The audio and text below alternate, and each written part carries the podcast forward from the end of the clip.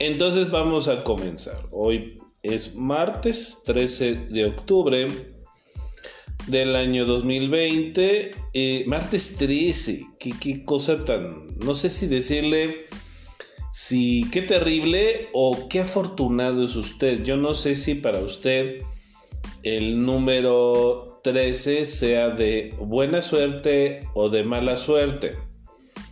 Brevemente, déjeme contarle em, cuánto pesa ese número 13. Vaya que usted supongo por los viajes que ha tenido, usted no encontrará un asiento número 13 en un avión. Y fíjese que lo más extraordinario es que no vas a encontrar un asiento 13 ni tampoco uno, por ejemplo, que fuera otro tipo de numeración y que terminara en 13. Tampoco lo vas a encontrar. Eh, ahora, en la mayoría de los hoteles, por supuesto, ya no hay piso 13. Tampoco hay piso 13. Mm, antiguamente, eh, le platico brevemente, cuando pues, su servidor era niño, este, sí, sí sucedía que hubiese número 13, como que se unía un poco la cuestión religiosa de decir, bueno, pues es que si tú sientes que el martes 13 o el viernes 13 son de mala suerte, pues eso tiene que ver más contigo que con cualquier otra persona, ¿no? Decía uno, ¿no? Pero se ha demostrado que la mayoría de los empresarios y de ahí de esa gama de empresarios, los empresarios más adinerados sí son supersticiosos. Y no nada más, ¿qué cree? No nada más con el número 13. En culturas asiáticas por ejemplo, el 5 y el 8, el número 5 y el número 8 son números de buena suerte. Estoy hablando ahorita ya de, vaya, va a decir, va a decir Sophie Ingrid o el mismo mi cuate Henry, van a decir, bueno, ¿qué no es clase de introducción a la administración o es clase de metafísica?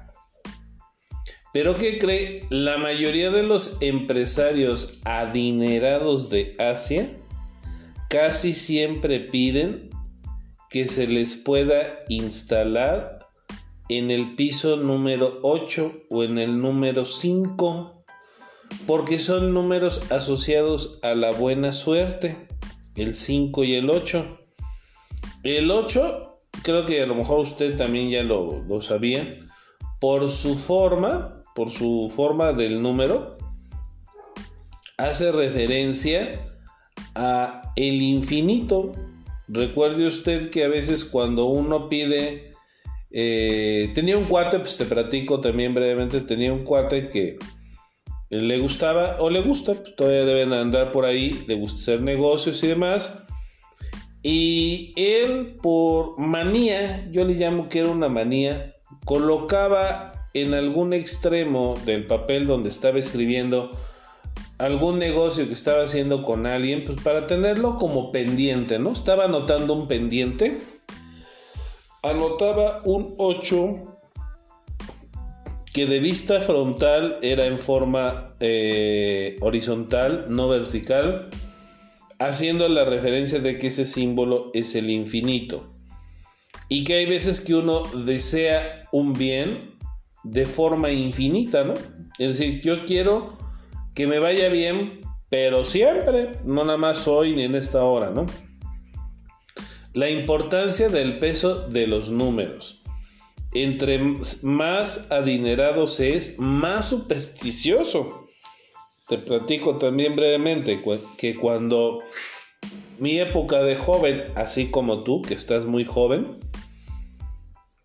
era yo agente de, de comercialización industrial en una empresa que todavía existe. Ahí está, se llama Industrias Unidas. Yo era el agente comercial de la zona Bajío.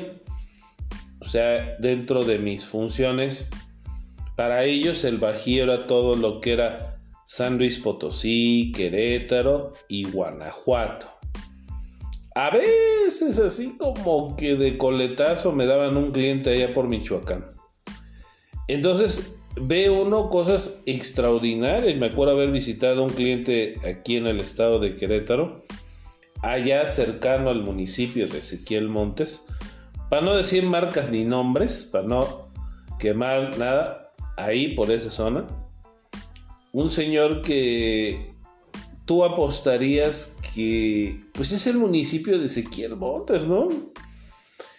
Ahora ya está bastante... El progreso de esa ciudad es muy fuerte, pero te estoy hablando del año entre 1999 y el 2001, más o menos por ahí.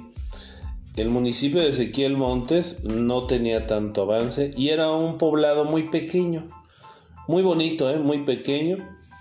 Y en alguna ocasión entré a ver este cliente muy importante, ¿eh? dedicado a la venta de artículos industriales. Y vi unas fotos por ahí y dije, ah, este, ¿son sus hijos? Le pregunté a este señor. Sí, claro, con todo gusto. Fulanito, ya te digo, no te puedo decir los nombres. Sutanito, Perenganito y X. Ah, ahora le dije. Oye, y las fotos, qué bonitos jardines, ¿no? Le dije yo, ¿no? Al señor. Qué bonitos jardines, pues ¿dónde estará tomada la foto, no? Dije, pensé yo, pues eh, en alguna, no sé, en algún, eh, en alguna fiesta en Querétaro. No, no, no, me dijo, ve la, eh, la foto de Sutanito, sí. Ahí está él en los jardines centrales de la Universidad de Harvard. Dije, Harvard, sí, sí, le digo, ¿es en serio? Sí, él está estudiando ingeniero agrónomo, pero por la Universidad de Harvard. Y le digo, me quedé, dije, oiga, pero pues usted es aquí, ¿no? Trabaja usted aquí en Ezequiel Montes, ¿no? Y me dijo él, ¿usted cree que este negocio no da para pagar la Universidad de Harvard? y luego le dije, no, no, no quise insinuar que porque fuera el municipio, ¿eh? porque fuera el municipio de Ezequiel Montes, no significaba que no fuese a, dar para ir a la Universidad de Harvard, ¿no? Dice, sí, él va en Harvard, él va en Princeton, otro de sus hijos, y él, porque no pudo llegar al puntaje, va a la Universidad de Berkeley. Todos en Estados Unidos. Y por mera curiosidad le pregunté, ok, perfecto, ¿cuál es la finalidad de haber estudiado allá? Pues qué van a hacer, ¿no? A, mí se me figuró decir, pues se van a quedar allá, ¿no? Allá van a tener una fuente de ingresos, no sé, van a quedarse allá. No, para nada. Este negocio, cuando yo ya no pueda, el señor este pues ya estaba pues muchísimo más grandecito que su profe, ¿no? Ellos se van a hacer cargo del negocio y de las tierras. Dice, yo me dedico a la ganadería en el municipio de Colón, bla, bla, bla, bla, bla. Y además el señor pues había sido presidente municipal de Ezequiel Montes. Entonces agarró y dijo, bueno, dije yo, pensé yo, la Universidad de Harvard para quizá terminar administrando algo en Ezequiel Montes, pues puede ser, pero me llamó la atención. Ya no le quise preguntar, si le soy sincero, no quise preguntar si estaban becados, a media beca, lo que sea. El Señor dio a entender, el Señor dio a entender que mensualmente pagaba todo. Y usted puede ver al Señor, ah, porque era un cliente que yo tenía muy, muy dadivoso, muy cordial siempre, ¿no? Y me decía, oye Luisito, este, ¿ya almorzaste? Me tocaba siempre verlo como a las 9 de la mañana, pero para poder llegar a tiempo, pues, y evitar tráfico, esas cosas, salía yo desde las 7 de la mañana aquí en Querétaro. Y aunque ir de aquí de Querétaro hasta el municipio de Ezequiel Montes no es muy lejos, antes no existía, si usted puede ver o, alguna vez ha pasado por el corredor industrial aeroespacial, ese te recorta mucho.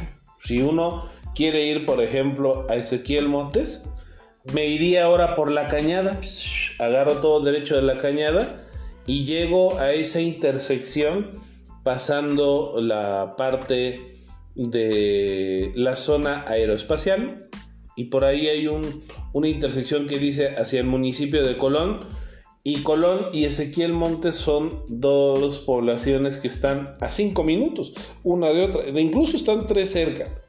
Colón, Ezequiel Montes y Cadereyta. De Ezequiel Montes a Cadereyta son 10 minutos y de Colón a Ezequiel Montes son 5 minutos.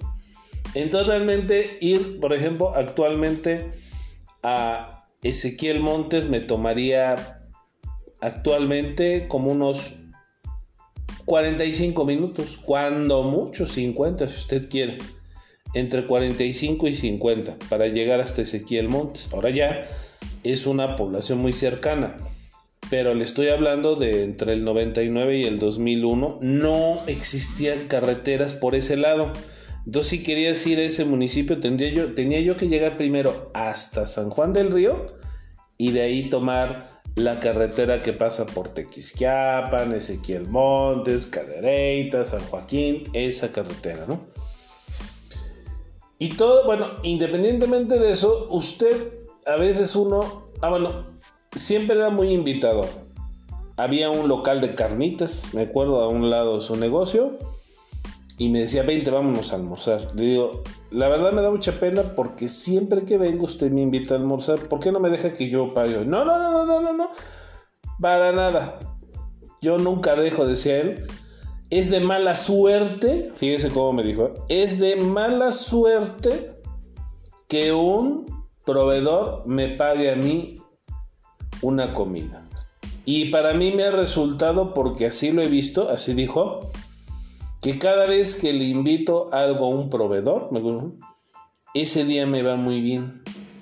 No sé, ahí llámele programación mental, lo asoció, no sé, cualquier cosa que usted me diga. Y le dije, bueno, en aquel entonces ya ahorita su profe ya tiene mucho padecimiento estomacal, ya no puede uno comer tanto. Pero en aquellos, eh, para que sea una idea, en 1999 yo tenía 29 años de edad. No era así que digas de, wow, qué jovencito, pero pues tampoco estaba tan grandecito, ¿verdad? Tenía yo 29, entonces estaba todavía chavalón. Por supuesto que le atorabas a los, a los Takeshis bien y bonito, ¿no? Entonces, eh, me llama la atención que dentro de su oficina de esta persona había dos artículos que no te vas a imaginar que alguien los pudiera tener. Número uno, tenía un número 13 en la pared enmarcado. Y él tenía en su, un anillo en su mano izquierda específicamente, dedo anular mano izquierda, un anillo que se veía yo creo que era, pues sí, yo creo que era de plata, aunque hay un tipo de oro que tiene a semejanza ese mismo color.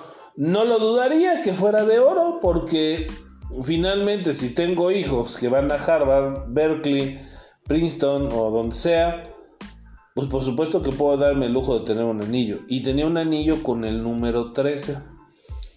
Y él me decía que para él el número 13 era de buenísima suerte. ¿Y qué cree? Nada más para cerrar este punto. A ver, espérenme un momento, porque dice el Charlie que no puede ingresar. Pues. Déjeme decir, ¿no? Charlie, de favor, necesitas salir de tu correo y volver a ingresar. Eso te va a permitir volver a entrar. Yo desde acá no te puedo ayudar, amigo. Trata de hacer eso. Vale. Listo. Ok. Déjenme. Mm, esperen un momento.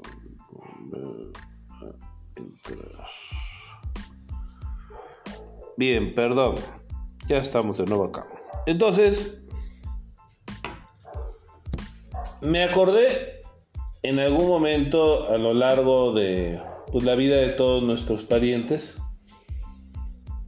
En un sueño me acuerdo haber tenido el punto de eh, un familiar, para no contarle los detalles, porque ni siquiera es el tipo de clase, Pero me acuerdo haber tenido un sueño en donde un familiar me decía que siempre me fijara en el número 19. Número 19.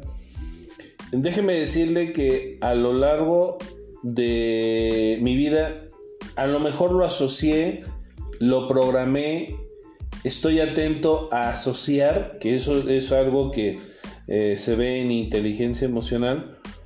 Pero ¿qué cree? Muchas cosas positivas que han pasado a lo largo de mi vida han pasado en 19. Lo único, también voy a ser honesto, que, creo yo que nunca pasó, bueno, eh, o, bueno, representativo, más que bueno, malo, representativo, es que en este 2019, el año pasado, mm, fue como cualquier año. fue el primer 19 que fue como, como cualquier año. Bien. Disculpe que haya hecho una introducción tan prolongada, pero es que, ¿qué cree? El tema de los números a nivel empresarial, híjole, lo he checado a lo largo de 30 años que le decía yo que tengo de experiencia profesional. Y sí, entre más, más alto es el nivel empresarial, las supersticiones son más fuertes. Hay gente que literalmente si no recién se pone de pie y no da un paso con el pie derecho y se equivoca y lo da con el pie izquierdo, créame, en ese momento se vuelven a meter a su cama y no salen en todo el día.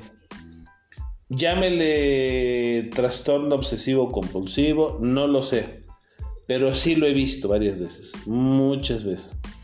Y hay cada cosa, hay cada excentricidad que no se lo puede imaginar, ¿eh? Perdón, pero es nomás para que si usted se dedica algún día como su servidor a la parte de la comercialización industrial, es diferente que dedicarse, este, es diferente que dedicarse a cualquier otra, mm, ¿cómo le explicaré? A cualquier otra rama dentro de la industria. Y veo unas cosas muy raras. Le platico brevemente de otro cliente que tuve dentro de la rama eléctrica muy importante, es el que prácticamente, ahora sí que por confidencia y privacidad, no le puedo decir ni el nombre de la empresa ni cómo se llama el cliente pero le puedo decir que él es el mayorista más importante de todo el Bajío. Incluso yo puedo decir que es uno de los mayoristas más importantes, pero yo creo que de todo el país, de todo el país. Ese señor, teniendo toda la tecnología y todo el dinero del mundo,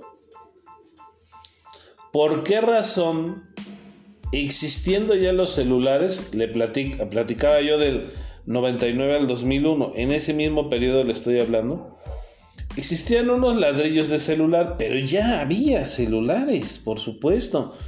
Eh, yo me acuerdo haber tenido un Ericsson que debía haberlo conservado, ¿qué cree? Este, se cayó mil veces y nunca se descompuso.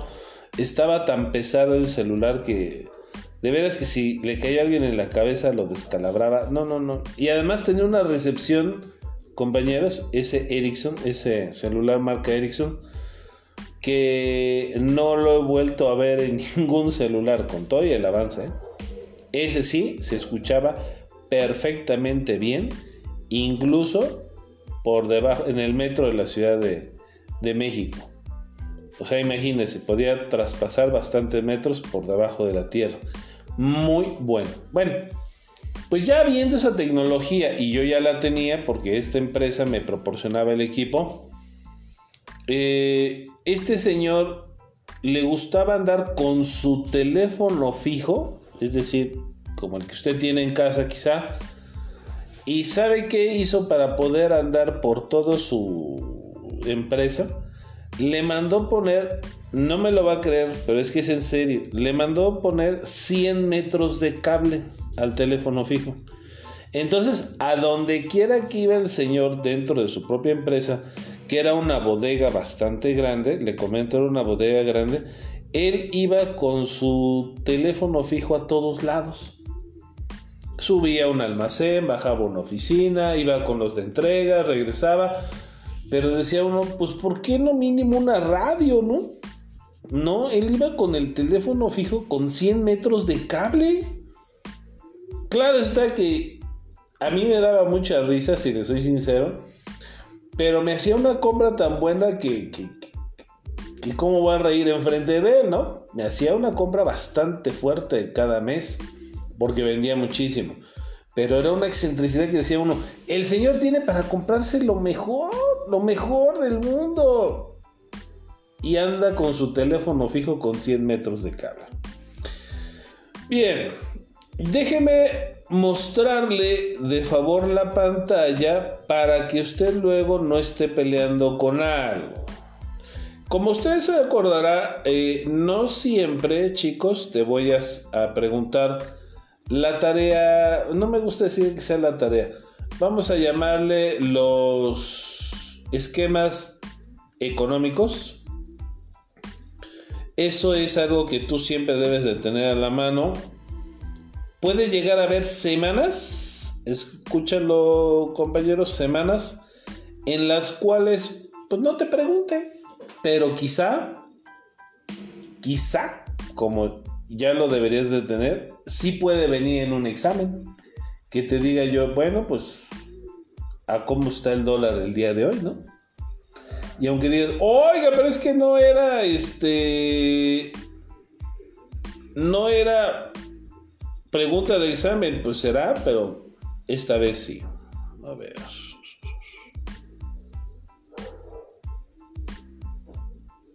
Vamos a ver. Eh, Sophie, Ingrid, ¿sí ve la página del financiero que tengo ahorita en la pantalla? Sí, profe. Bien, entonces. Charlie, discúlpeme, no lo saludé, amigo. ¿Cómo estás, amigo? Hola, muy bien. Buenos días. ¿Qué onda? ¿Tuviste broncas para entrar a la clase?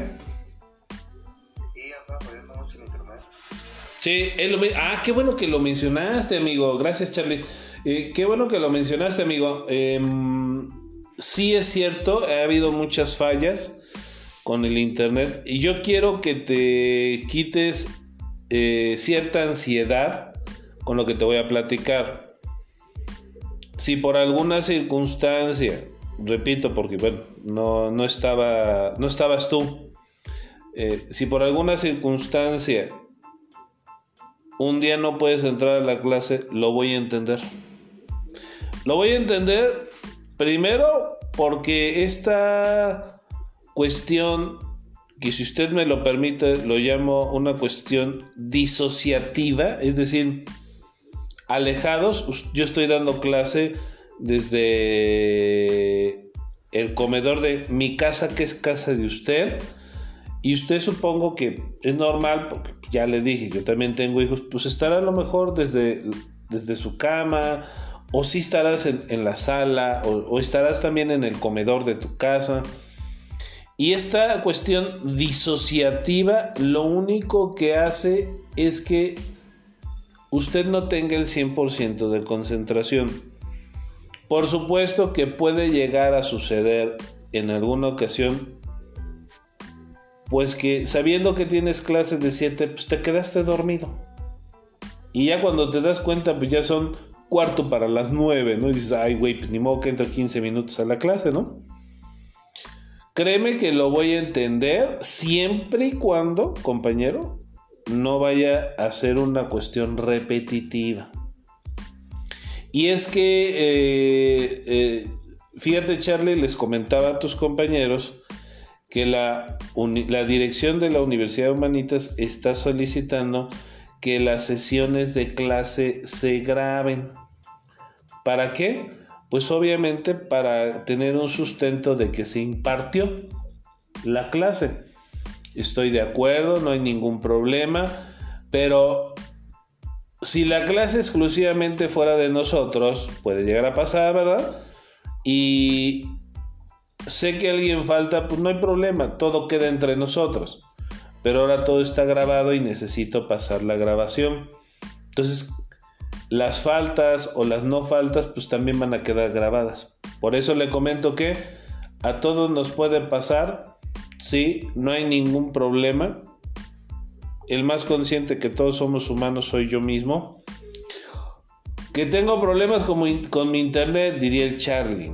Sí, sí, sí pasa. Eh, yo lo que te recomiendo es que si se te va el internet de tu casa, pues por lo menos tu cel vayas y le pongas 50 pesitos a, a, tu cel para que tengas datos y me mandas un mensaje como bien lo has hecho y me dices, oye Luis, no tengo problema de que me digas Luis, ¿qué crees Luis? Fíjate que no puedo ingresar a la clase porque no tengo internet y lo voy a entender, créame, lo voy a entender, ¿vale? Con más razón te surge una situación familiar, te surge una situación de salud, cosas que están fuera del alcance de nosotros. Esa es la verdad. No estoy pidiendo que me pases el chisme. No, no, no. Brevemente me dices, mira, la verdad, tengo una situación de salud, tengo una situación familiar y lo voy a comprender. Sin problemas. Si yo llego a notar que es algo repetitivo en usted, pues primero, eh, antes de tomar alguna resolutiva, primero tomaré, platicaré contigo y te diré, oye, como que, pues como que la mala suerte te persigue, ¿no? Ya constantemente faltas a clase y ya me explicarás y por supuesto llegaremos a un acuerdo. Bien, oiga, ¿qué cree? Mire, Vea esta página, ¿eh? Por eso le digo yo que cada vez necesita usted involucrarse más y más en todo lo referente a tu profesión. Acá arriba, el financiero, bueno, aquí están eh, lo demás, ¿no? Aquí puede ver, por ejemplo, lo referente a los mercados, economía, empresas. Bloomberg es un grupo que genera un índice de compraventa de productos, el Bloomberg Business Week. Ok, déjeme quitar esto, es que lo que quiero es que vea esto. Ya aquí el financiero le está poniendo eh, esto, IPC significa índice de precios al consumidor. Cuidado. El índice de precios al consumidor, te lo dirán en tu clase de macroeconomía, no es lo mismo que inflación. Es otro rollo, ya te lo explicará. Acá, ay Dios, ahí está el euro por fibras. Estoy entendiendo yo lo del valor del trigo. ¿Se acuerda que le dije? Según yo es esto mismo. Y aunque yo le haya pedido el del Brent, fíjese cómo aquí, yo creo que el financiero, como es este periódico nacional, pues está dándole el valor del petróleo, pero de nuestro barril, la mezcla mexicana.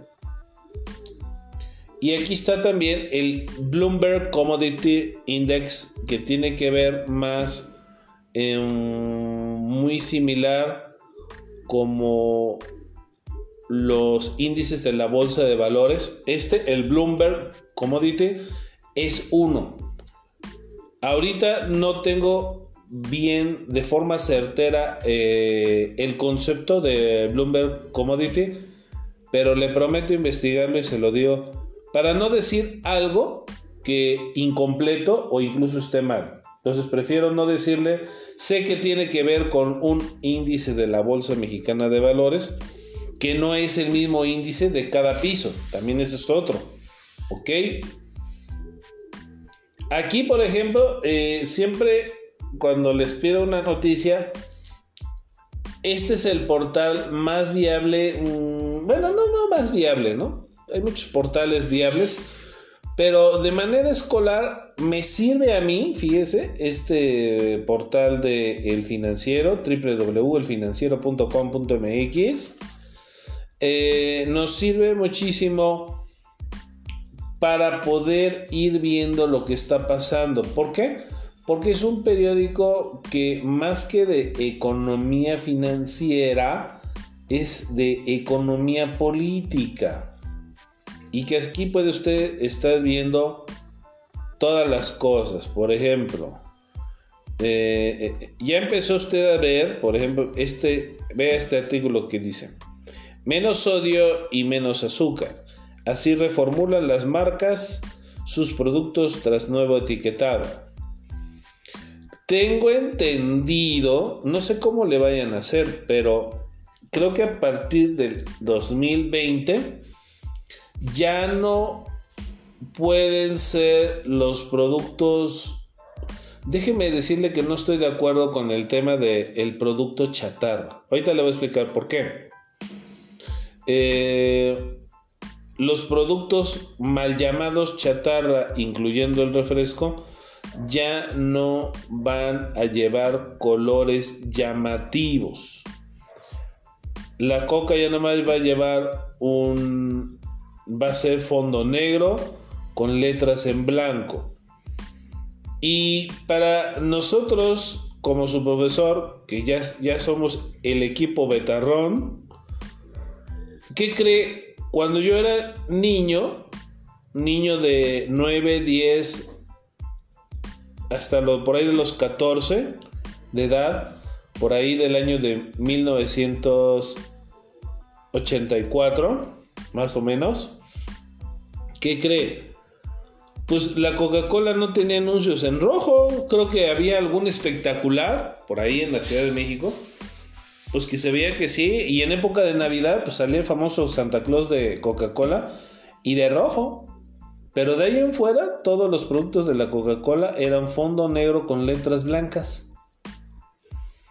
Entonces, nada más estamos regresando al pasado. Le platico que cuando yo era muy niño, más niño, vamos a llamarle 7 años de edad, ahí le estoy hablando de 1977, quizá a lo mejor alguno de esos papis, sí con ellos más o menos andamos de la misma edad, y él te puede contar que pues, no había sabritas, ¿eh?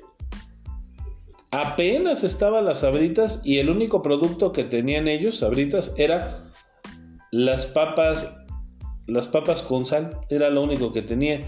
Si querías comer otro tipo de fritura, vamos a llamarle así, había eh, una fritura que todavía usted la encuentra en algunos depósitos de dulces los famosos cázares. Eso era lo que dominaba y que también era muy austero, ¿eh? el tipo de publicidad que usaban. La verdad es que no había tanto, ahora sí ya es un auge grande, ¿no? Cuando salieron los chetos, las primeras bolsas de chetos, por ejemplo, en Sabritas, fueron traídas directamente desde las, desde las plantas en Estados Unidos. Si usted ha tenido oportunidad, los chetos que se comen aquí en México no saben igual a los de allá, ¿eh?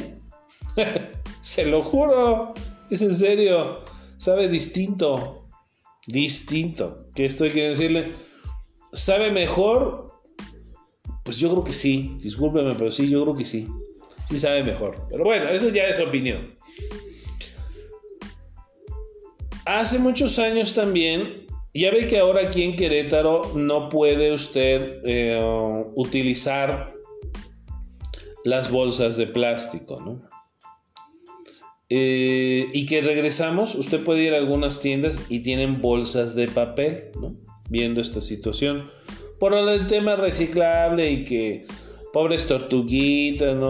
Luego ahí andan nadando con una bolsa. Eh, tengo mi opinión al respecto de eso, pero bueno.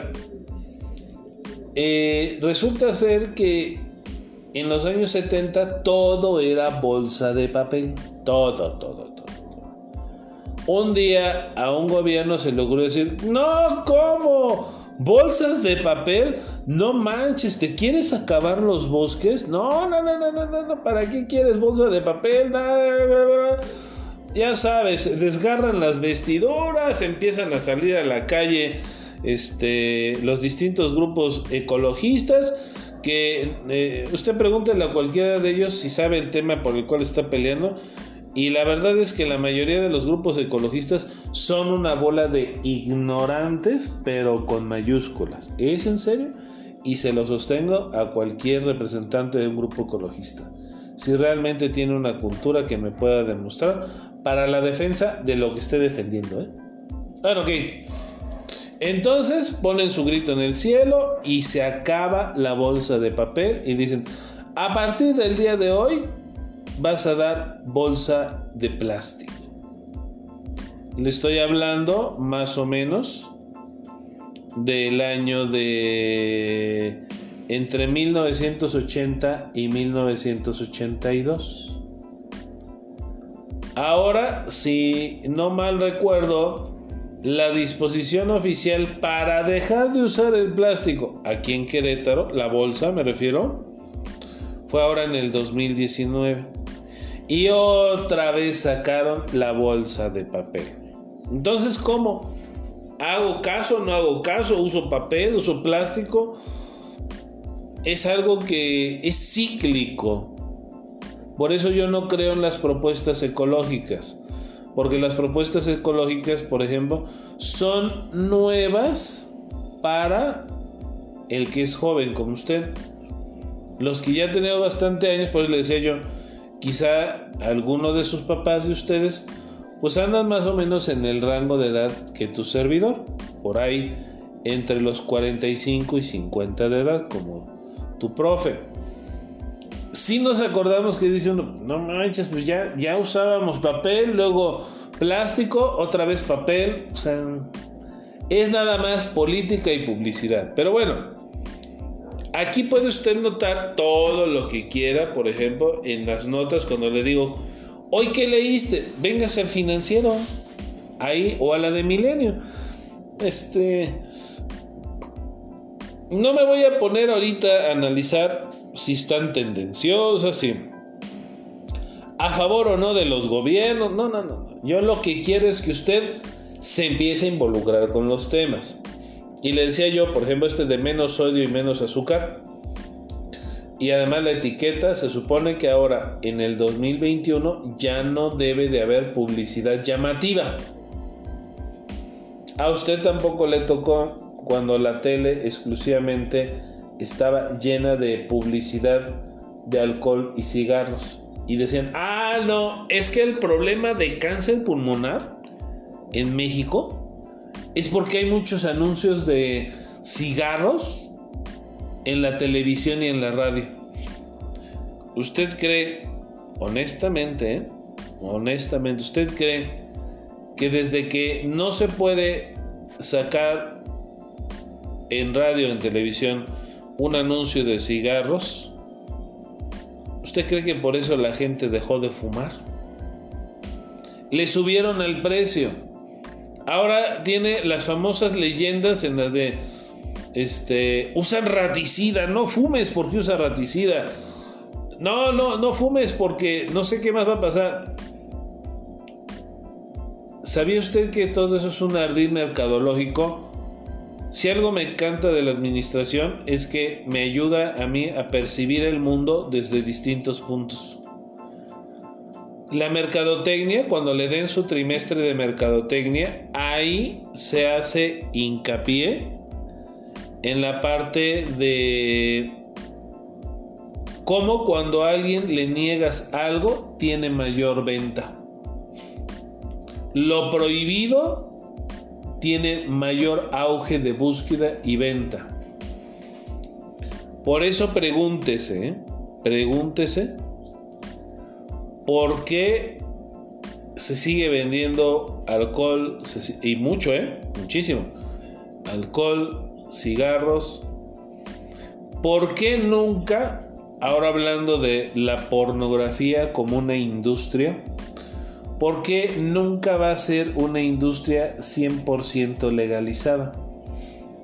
no porque nos demos golpes de pecho por puritanos, no, porque entre más se prohíbe, más venta tiene. Entonces, si lo vemos desde el punto de vista mercadológico, jamás va a haber una aceptación de la industria pornográfica como una industria, vamos a llamarle normal, si usted quiere llamarle.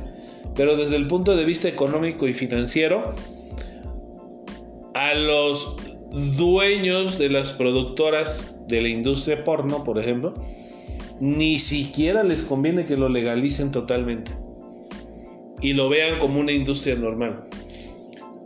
Por eso dice uno, de veras algún día va a haber eh, aceptación total de las drogas como quien vende cigarros. No, que cree? No.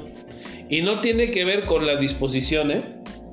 sino que la gran parte de la ganancia de los narcóticos es la prohibición, precisamente.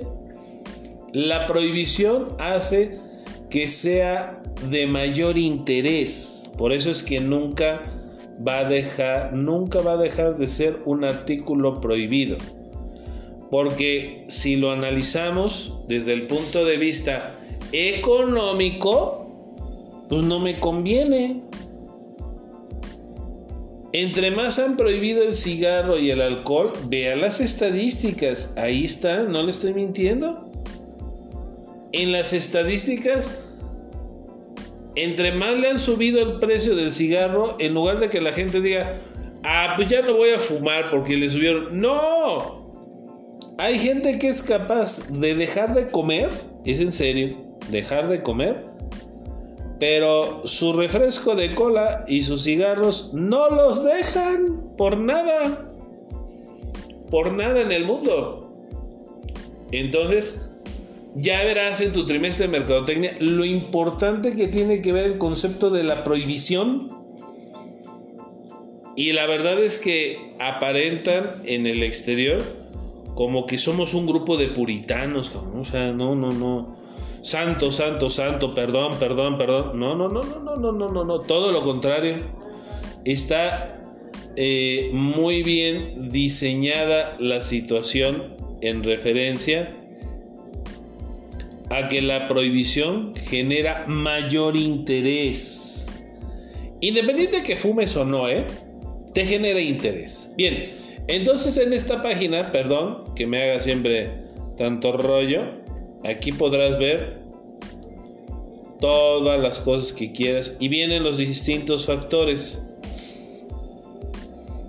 Toda, eh, por una disposición oficial, la mayoría de los, todos los, más bien no la mayoría, todos los centros informativos deben de tener, por ejemplo, un portal o una parte de su portal que hable acerca del coronavirus.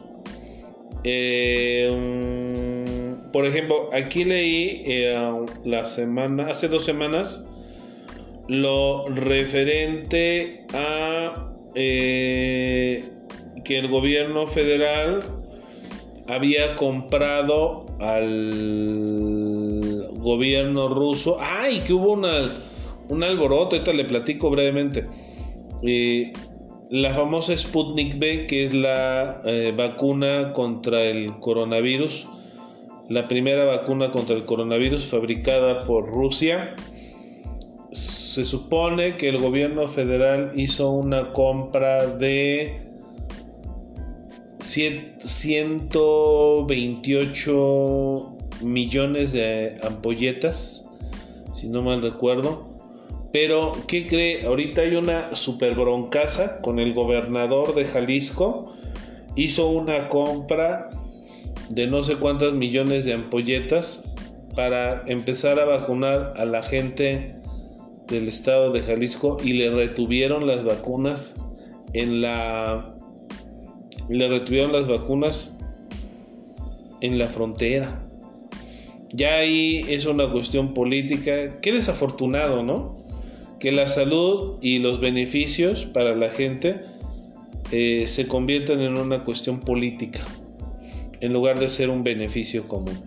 Ok, bueno, le quería mostrar esta página y ver que, por ejemplo, hay páginas como la del financiero en donde ya tienen a la mano los distintos parámetros que yo le voy comentando. Claro está que yo le he hecho un agregado del yuan y el yen porque mm, de alguna manera sí son monedas representativas a nivel mundial, por ejemplo. ¿Sí? Ok, ahora vamos a pasar, déjeme y vamos a pasar a esta. Déjeme le pongo acá.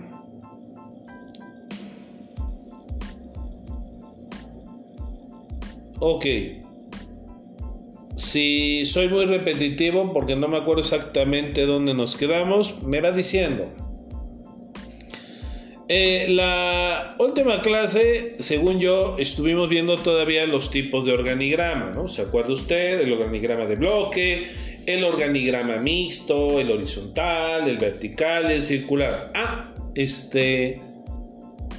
Eh, tuve tomando, perdón, eh, para que lo tengas ahí, tuve tomando el apunte que tú crees conveniente. De todos modos, estas plantillas que tienes aquí, que te voy mostrando, luego las voy a poner en PDF y con la suficiente anticipación, te las voy a enviar para que las estudies. Es decir, eh, ve anotando, porque ya te dije, ¿qué te voy a preguntar en el examen? Bueno, pues todo lo que esté escrito y todo lo que hablé. Entonces, tú pon más atención. Si hay algo que te llama la atención, sí, apúntalo. Eh, te recomiendo a ti por, mera técnica de aprendizaje, pues lo que vaya uno apuntando, esto, pues lo puedes poner en tu libreta, aunque luego te pasen las plantillas, ¿sí? no te, em, ¿cómo te diré? No te confíes en las plantillas. Acuérdate que tú debes de tener una actitud 100% profesional y por ejemplo cuando uno asiste a una eh, junta directiva, está mal que los subdirectores o los directores que están invitados simplemente lleguen y se sienten, es así como diciendo, pues qué onda, van a pasar alguna película de Disney o qué, no, no, no sé proactivo, tú uno toma las notas, eh, ya sé que te toque a ti hacer la bitácora de la junta o no, uno siempre debe de tomar sus notas por mera atención profesional. Bien, entonces creo yo que aquí nos quedamos. Vimos lo del organigrama de bloque, vertical, circular, mixto y horizontal. Eh, aquí solamente quiero anotar que, por ejemplo, el de bloque, usted lo puede ver ahí, es un organigrama descriptivo. ¿Y sabes dónde vas a encontrar, por ejemplo, organigramas de bloque? Los vas a encontrar, por ejemplo, cuando vayas y preguntes, supongamos que ya acabaste tu licenciatura y entonces quieres ir viendo, pues, dónde vas a estudiar una maestría, ¿no? Entonces, usualmente la presentación de ese tipo de trípticos son en organigramas de bloque porque son descriptivos. Los organigramas circulares son utilizados muchas veces para la enseñanza. ¿Por qué? Digo, ya tocaremos ese tema brevemente. ¿eh? Todo en el mundo es un círculo. Y de ahí, si quieres, nos vamos al asunto metafísico. ¿eh? Pregúntate por qué los planetas son circulares. Tiene una cuestión matemática, ¿eh? por cierto. El hecho de que ¿Por qué no hay planetas cuadrados en el universo? Tiene una cuestión matemática. Ya lo platicaremos. ¿eh? Ok, entonces los organigramas circulares sirven para dar enseñanza, eh, figurar procesos, también nos ayuda. Eh, difícilmente encontrarás tú un organigrama circular para, ¿qué te explicaré yo? Para mostrar una jerarquía, como que no los de la jerarquía de una empresa los vas a hallar en el horizontal o en el vertical o en el mixto. En el mixto usualmente las cuestiones verticales son las jerarquías en línea, les llama uno. Y lo que encuentra uno de forma horizontal en el mixto son staff. El término staff, chicos, tiene que ver con asesores, consejeros que están en los niveles altos, sí, pero no generan órdenes. Un staff no le genera órdenes a alguien de más abajo. Es solamente un consejero. Bien, tipos de organigrama los hay por su naturaleza, por su finalidad, por su ámbito, por el contenido, por su presentación o disposición gráfica, que es lo que veníamos ahorita comentando en materia de eh, para qué se usa cada tipo de organigrama. Eso nada más. Ok, vayan por acá. Aquí hay un ejemplo de un organigrama de tipo horizontal. Eh, aquí te están diciendo, por ejemplo, en este que estás viendo, que a lo mejor si te quiero hablar de forma general de las áreas y de las posiciones principales de una empresa, te lo voy a mostrar de forma vertical, pero que si te quiero mostrar cómo es la administración de un de un área específica, hablemos por ejemplo de una sucursal, encontraremos al gerente general, y tendrá su área de logística, redes, sistemas, operaciones y ventas, por ejemplo. Abajo de ellos están distribución, monitoreo y control, automatización, instalaciones y consultoría. Es decir, que psicológicamente o tridimensionalmente asociaremos que la parte vertical es hablar de una generalidad jerárquica principal y que la horizontal está asociada a mostrarte un sector en particular de un organigrama general. ¿Vale? Esto, eh, si lo quieres apuntar, eh, tenerlo, sacarle un pantallazo, si te sirve también. Eh, es una muestra. Los organigramas de todas las empresas se parecen unos a otros, pero no son iguales. Quiero que te quede claro no son iguales. ¿Ok? Sigamos. Ah, mira, este está interesante. No sé si tú lo logres ver eh, bien. O sea, me refiero definido, si no te lo platico. Pero pues es uno de tipo vertical eh, que habla ya de gerencias eh, principales y más o menos han puesto a los jefes. ¿no? Dice aquí por lo que estoy viendo, esta es una empresa comercial y tiene su área de operaciones, su área de administración y finanzas y su área de comercialización. Tenemos que el gerente de operaciones tiene divididos dos campos, uno en la parte del proceso y para efectos de esta empresa está hablando que la cuestión de logística y entregas también la lleva el gerente de operaciones. Hay empresas en donde no, también hay un gerente de logística y almacenes. Bien, fíjate bien en el gerente de administración y finanzas. Ah, no, mira, perdón, este departamento de recursos humanos debería de estar, porque así se usa más, bajo la tutela del gerente de administración. Y aquí en este ejemplo están poniendo que el departamento de recursos humanos va directamente del gerente de operación. No hay una regla, chicos. Diría uno, ah, no, estás tú mal, ¿cómo crees que? No, no, no, no, no, no hay regla. Porque también todas las empresas son únicas. Entonces si hay alguien, por ejemplo, yo trabajé eh, en una industria que se llama Vitichino de México, a lo mejor la has escuchado, eh, a lo mejor tus papás o demás, se llamaba hace muchos años Quinciño. Y eh, todos los apagadores que tienes en tu casa, la mayoría son marca Vitichino. Es una empresa eh, de artículos eléctricos, hacen cosas para el hogar y hacen cosas muy grandes, hacen este, tableros eléctricos eh, industriales eh, muy muy importantes. Bueno, Ahí el departamento de recursos humanos, compañero, no estaba ni en operaciones ni en administración.